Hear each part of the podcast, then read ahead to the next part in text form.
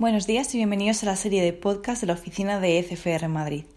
Hoy entrevistamos a Inmaculada Rodríguez Piñero, eurodiputada del Grupo de la Alianza Progresista de Socialistas y Demócratas y miembro de la Comisión de Comercio Internacional en el Parlamento Europeo.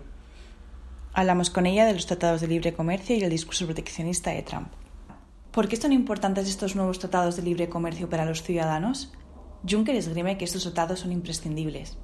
Sin duda, porque la evidencia empírica demuestra que las economías más abiertas son las que más crecen y las que más prosperidad generan y el romper barreras al comercio es un instrumento, un instrumento, que no un objetivo, para conseguir crecer eh, mejor, ¿no? Porque además, sobre todo, los nuevos acuerdos comerciales no solo tratan de mejorar el intercambio de los bienes y servicios ¿no? con el país que, que negocie, sino sobre todo, y lo que es más importante, es bajo qué condiciones se producen los bienes y servicios que comercias. ¿no? Por eso tiene tanta importancia el capítulo de desarrollo sostenible para eh, garantizar los estándares laborales, sociales y medioambientales que tiene la Unión Europea y ayudar a que los terceros socios adquieran un nivel de seguridad para los consumidores, los trabajadores y para las empresas y para el respeto al medio ambiente igual que tiene la Unión Europea. Dentro de las críticas a estos tratados, ¿cuáles crees que son más legítimas y qué hay que hacer para abordarlas? Yo creo que la más eh, legítima ah, es el hecho del reparto desigual de los beneficios eh, del, comercio. la globalización es una realidad que ha venido para quedarse, ofrece muchas oportunidades, pero genera perdedores. Y la crítica a los perdedores que genera eh, es para mí la más importante porque la comparto además totalmente. Lo que es necesario es aplicar las políticas adecuadas fundamentalmente con a nivel de Estado para eh, poder minimizar eh, esas pérdidas, ¿no?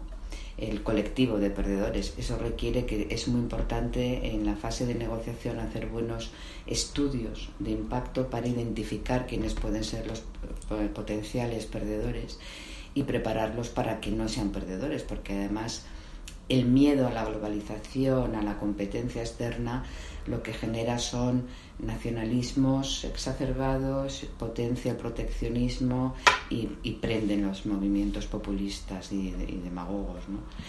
Y la solución a, a los retos de la globalización no pasa por más proteccionismo, sino por prepararte para competir mejor, capacitar mejor y ser capaz de aprovechar los beneficios. ¿no?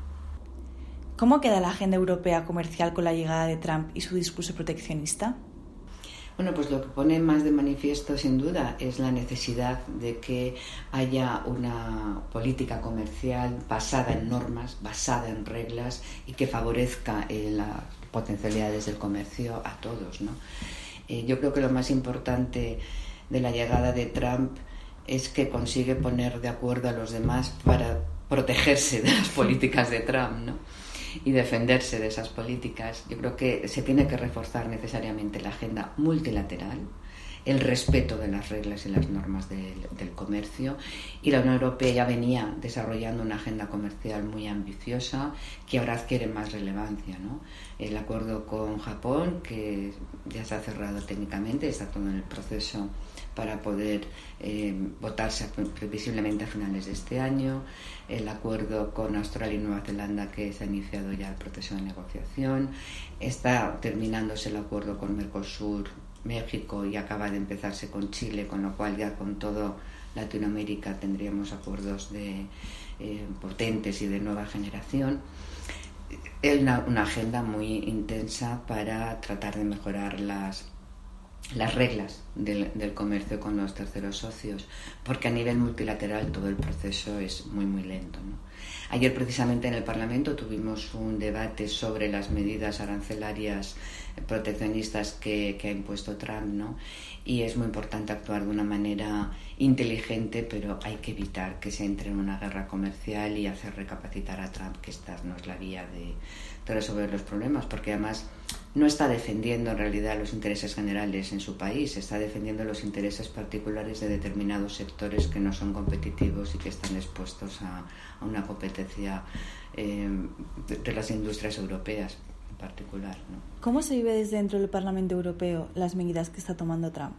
Pues con mucha preocupación, la verdad, porque eh, estamos viendo que todo lo que dijo en campaña electoral se convierte en realidad. Durante la campaña se pensó cuando después del resultado electoral que no sería capaz de hacer lo que se había dicho, que era una estrategia electoral. No, no, es lo que realmente piensa, lo que realmente cree y realmente es una amenaza porque a ver eh, bueno todo lo que ha hecho y está haciendo con México con los eh, inmigrantes en su país el, caerse del acuerdo del cambio climático de París, eh, iniciar un proceso de guerra comercial con la Unión Europea, que es un socio de, Estados Unidos. En fin, realmente eh, es muy preocupante.